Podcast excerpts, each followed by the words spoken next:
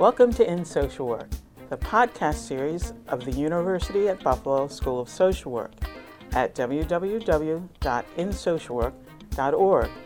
We're glad you could join us today. The purpose of In Social Work is to engage practitioners and researchers in lifelong learning and to promote research to practice and practice to research. We're in social work. Hi from Buffalo. One of our favorite spring rituals here is the opportunity to visit our downtown ballpark and watch our professional baseball team, the Buffalo Bisons. The AAA affiliate of the Toronto Blue Jays features ball players one step away from the major leagues, and the best part, high quality baseball and affordable prices for the entire family. And here's an insider's note it's possible to peek through the left field fence if you're standing on Oak Street. I'm Peter Sobota. In this episode, our guest, Father Chandran Chetan of the National Domestic Workers Movement, continues our conversation about human trafficking in India that's fueled by economic conditions and the demand for domestic workers who are frequently exploited in hostile and unsafe homes. Father Chetan builds on our previous discussion with Sister Kristen Mary, describing how the organization builds institutional support for the work of the movement. By helping the workers not only to get ahead, but also to get together, he discusses the importance of their participation in speaking out for their cause and the organization and unionization of this workforce. Father Chetan highlights the movement's current activities as well as the challenges to the cause. Father Chandran Chetan has served as the state coordinator with the National Domestic Workers Movement since 2009. He holds a master's degree in social work from Loyola College. He was interviewed by telephone in India in February of 2014 by Dr. Filomena Critelli, associate professor at the UB School of Social Work. We're here speaking with Father Chandran Chetan, and we're far away uh, speaking to him in Ranchi, India. And it's really my pleasure to speak with you today, Father Chetan. I had the privilege of visiting the NDWM offices in Mumbai and get a little taste of what you're doing, but it's a really a great privilege to make this available to our listeners about the incredible work that you're doing. The first question I'd like to ask you is how have you built institutional and public support for the efforts of your organization? When we talk about our work towards ensuring the rights of workers in the informal economy, particularly domestic workers, I think we definitely have to work with a number of stakeholders. First of all, the employers.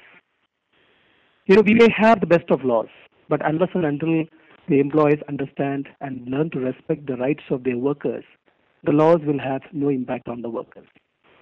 So, what we try to do is to inform and create awareness among the employers and, of course, general public that domestic workers are also workers. They also have rights like any other workers. We, in fact, use different methods and strategies like signature campaign, street theater, posters, handbills, and even TV ads.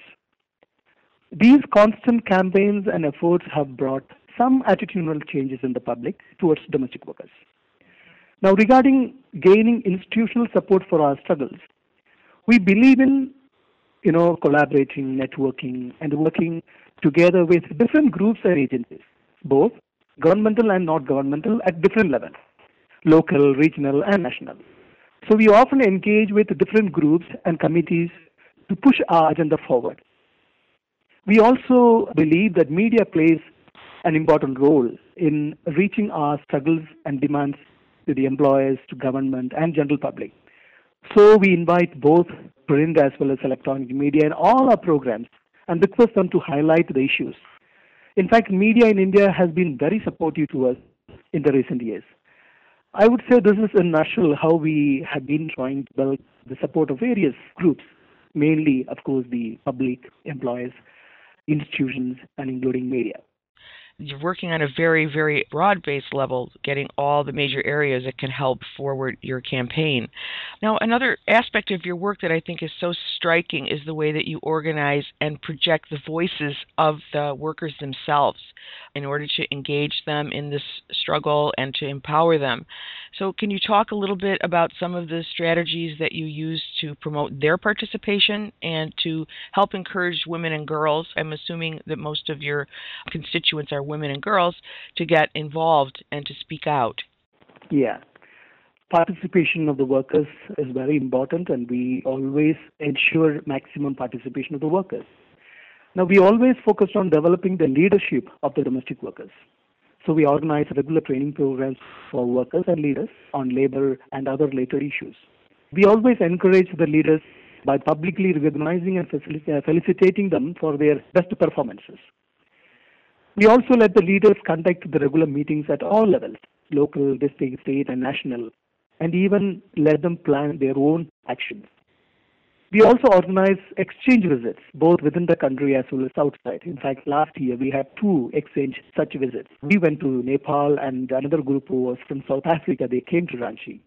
And these help them definitely to learn the best practices with domestic workers in other circumstances and situations and countries.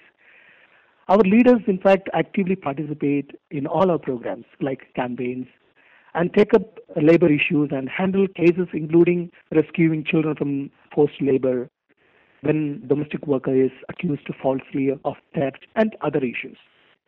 We also use all possible ways and means to ensure maximum participation of the workers both in planning as well as implementing programs and including advocacy and lobbying activities with policymakers. So we have leaders at different levels, at the local level, at the district level, at the state level, at the regional level, and at the national level. This way, we ensure that they part of this movement, they plan this movement, they implement these activities, and then they are able to go ahead. That's excellent. So, can you tell us about some of your current campaigns and some of the issues that you're focused on right now? This is very, very challenging work that you're doing. What are some of the obstacles that you encounter in executing these campaigns? We are, in fact, busy with and interested in a number of campaigns.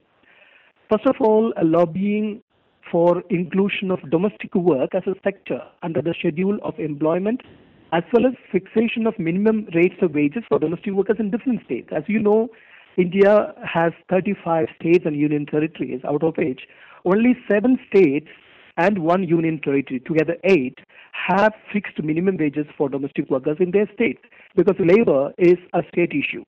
So we are working towards and lobbying for fixation of minimum wages for domestic workers in all the states by our different state chapters. That's one. Number two, we have been constantly lobbying for the constitution of social security boards in different states we have a legislation, central legislation by name, the Unorganized Workers Social Security Act 2008. It was constituted and adopted in 2008. And this law is to be implemented in different states by the state governments. But till today, only 15 states out of 35 have constituted the social security boards. And even these 15, after constituting, have not come out with you know, proper uh, schemes and social security protection and benefits to workers. So we are constantly working with the state governments to ensure that the state governments constitute the board and implement the schemes under the particular legislation. We are also lobbying for the adoption of the national uh, draft policy for domestic workers, which is pending since September 2012. In fact, we have been fighting for, uh, rather demanding for legislation, but the government of India in 2012, through a task force uh, meeting, decided to come out with a policy instead of a legislation. But this legislation has been pending since 2012, September. So we are lobbying with the central government. That's a central government thing. We are lobbying with the central government and different agencies like the task force on domestic workers, the Ministry of Labor of the Government of India, the advisory group of the National Advisory Committee of the Government of India. So, with, through different means, we are fighting that the national policy which is pending be adopted. And then other campaigns are, for example, advocacy for comprehensive national legislation for domestic workers in order to ensure regulation of domestic work as a work as well as to guarantee social protection. This has been our uh, campaign for last three, four years and still we have not reached anywhere. And one more important campaign, of course, is the lobbying for the ratification of the ILO Convention 189, where, you know, till today, about 10 or 11 countries have adopted it, ratified it. The government of India has not done it. So we are also lobbying for the ratification of the Convention 189. These are some of our current campaigns. If you uh, ask me about uh, some of the challenges, the most important challenge is, you know, lack of political and administrative goodwill. Political parties are not addressing the real issues of the workers and people. The executive is that slow in implementing even the existing policy and policies and schemes. This is a major challenge for us in our work. Secondly, of course, solidarity of the workers. I'm talking about domestic workers and keeping them united to fight constantly, especially when they do not receive any benefit, economic benefit they should have from the government. So people after two, three years begin to question what have we got by being part of this movement or part of this uh, union. So union or movement is not supposed to give. It is the government which is supposed to give. But because they are very lethargic, very slow, they are not at all interested, you know, we have a problem of keeping the workers united to fight for their rights. So this is basically the challenge for us, and we have to work on this, and we are in fact working on it. Well, I can tell from just the visit to your the office in Mumbai that you're working nonstop. I know it means constant organizing, keeping people involved, and then putting the pressure to advocate on that more governmental level. I was very struck when I visited the office and Sister Jean was telling us some of the just the attitudes that there are about domestic workers not being workers or that somehow this is a good situation for people to be living in a home that they're getting good meals that they're living in nice places. That seems like you have a lot of entrenched attitudes and outlooks that you really have to try to change as you do this work. So let's talk about some of your organization's goals and hopes. I know you're working on a number of fronts. What are some of the things that you are hoping your goals for the future and maybe some ways that our listeners can support your efforts? Uh, well, we initiated, in fact, a process of unionizing domestic workers in different phases about three years ago. It, basically, this national domestic workers movement has been, of course, a movement, you know, a movement of workers. But there are uh, certain limitations when we work as a movement. That means, you know, as an NGO, legally, technically, we do not have the same space like a union, like a formal registered union.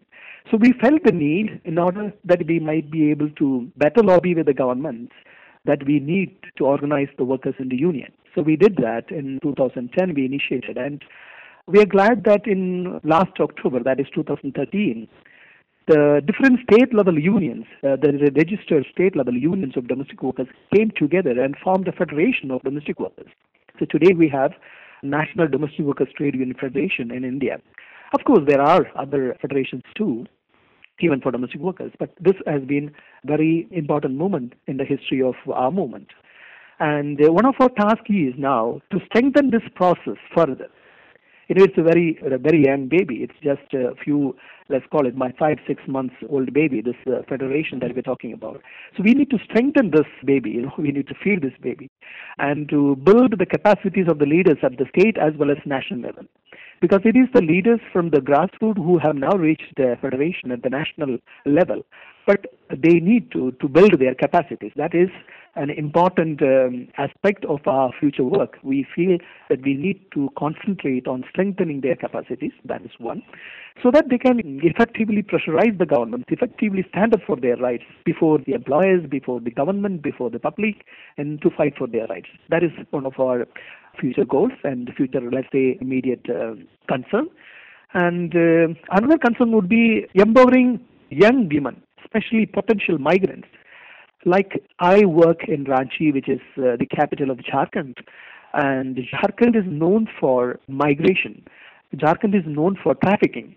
Young women are trafficked from the rural uh, districts of Jharkhand to cities and states like Maharashtra, of course, in Mumbai, Delhi, and major metropolitan cities. And there they go through all kinds of problems and issues. They are sold, they are abused, you know, they are underpaid, and all kinds of problems.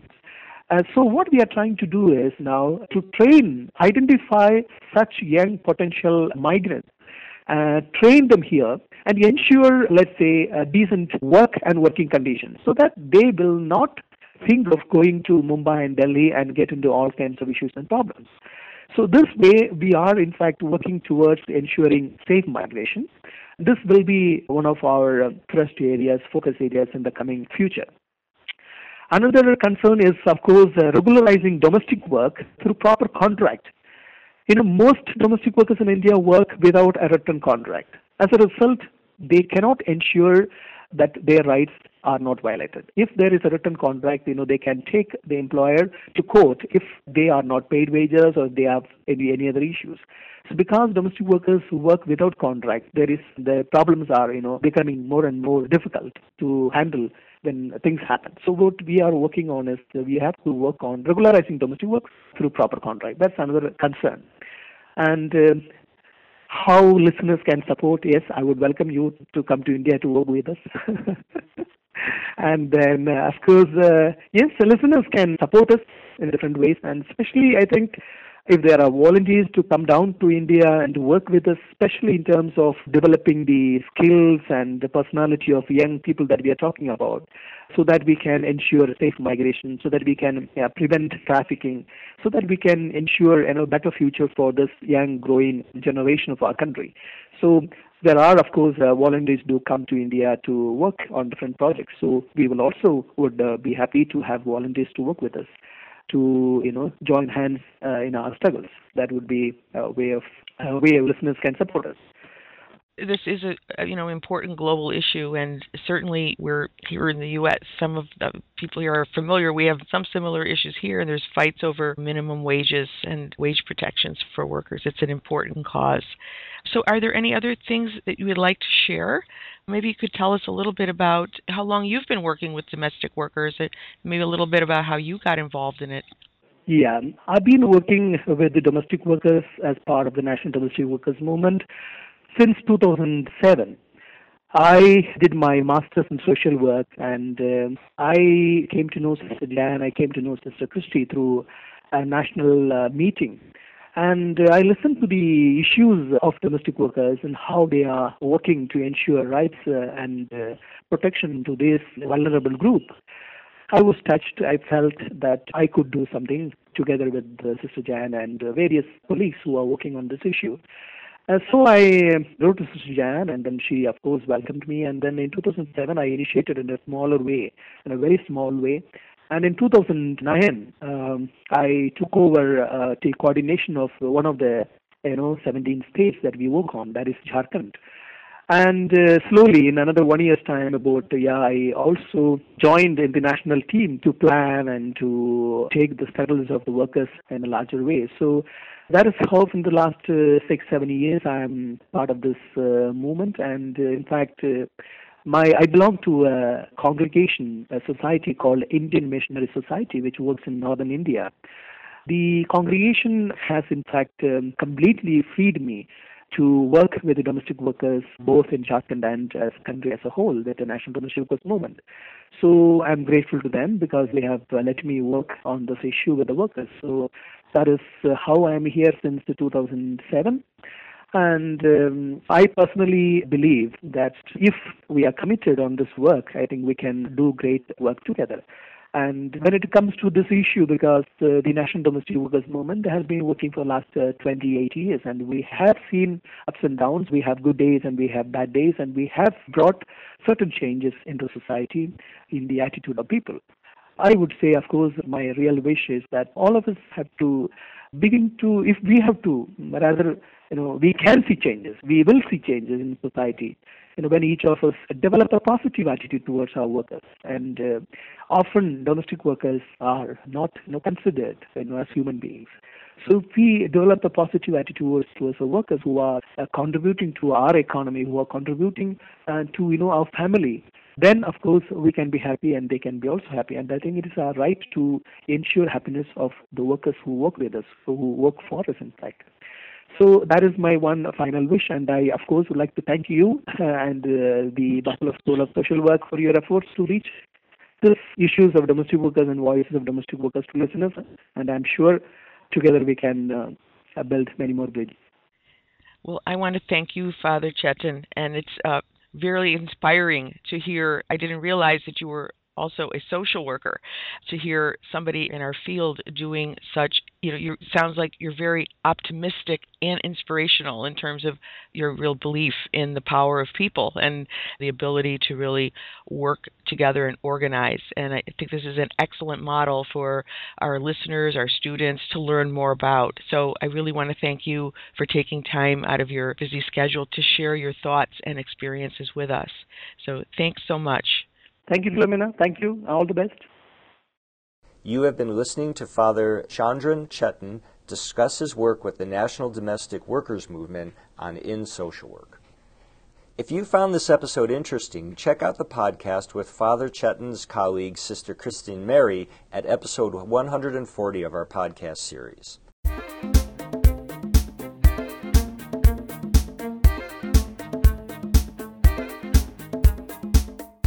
Hi, I'm Nancy Smith Professor and Dean of the University at Buffalo School of Social Work. Thanks for listening to our podcast. We look forward to your continued support of the series. For more information about who we are as a school, our history, our programs, and what we do, we invite you to visit our website at www.socialwork.buffalo.edu.